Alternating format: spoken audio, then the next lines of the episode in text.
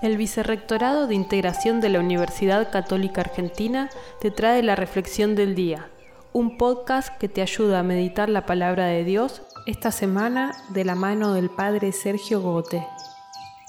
Hoy el Señor nos dice en el Evangelio, donde esté tu tesoro, allí estará también tu corazón. Después iba a enseñar en esa breve y hermosa parábola que el reino de los cielos es como un tesoro escondido en un campo, por el cual vale la pena vender todo lo que se posee y comprar ese campo. Hay tesoros que ya se han experimentado en esta vida, pero cuyo valor continúa en la eternidad. La familia, las obras de caridad, ser instrumentos de paz. Hemos sido hechos para dar y para darnos.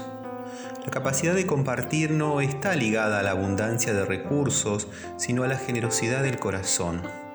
La persona generosa, aun cuando atraviese periodos de escasez, no se entristece, porque, como dijo el Señor, hay más alegría en dar que en recibir.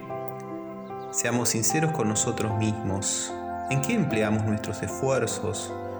¿Dónde está nuestro tesoro? ¿En la familia o en las finanzas? ¿Qué nos atrae? ¿La caridad o la facturación? Hay que tener el valor de elegir lo que más nos importa, porque allí es donde se atará el corazón.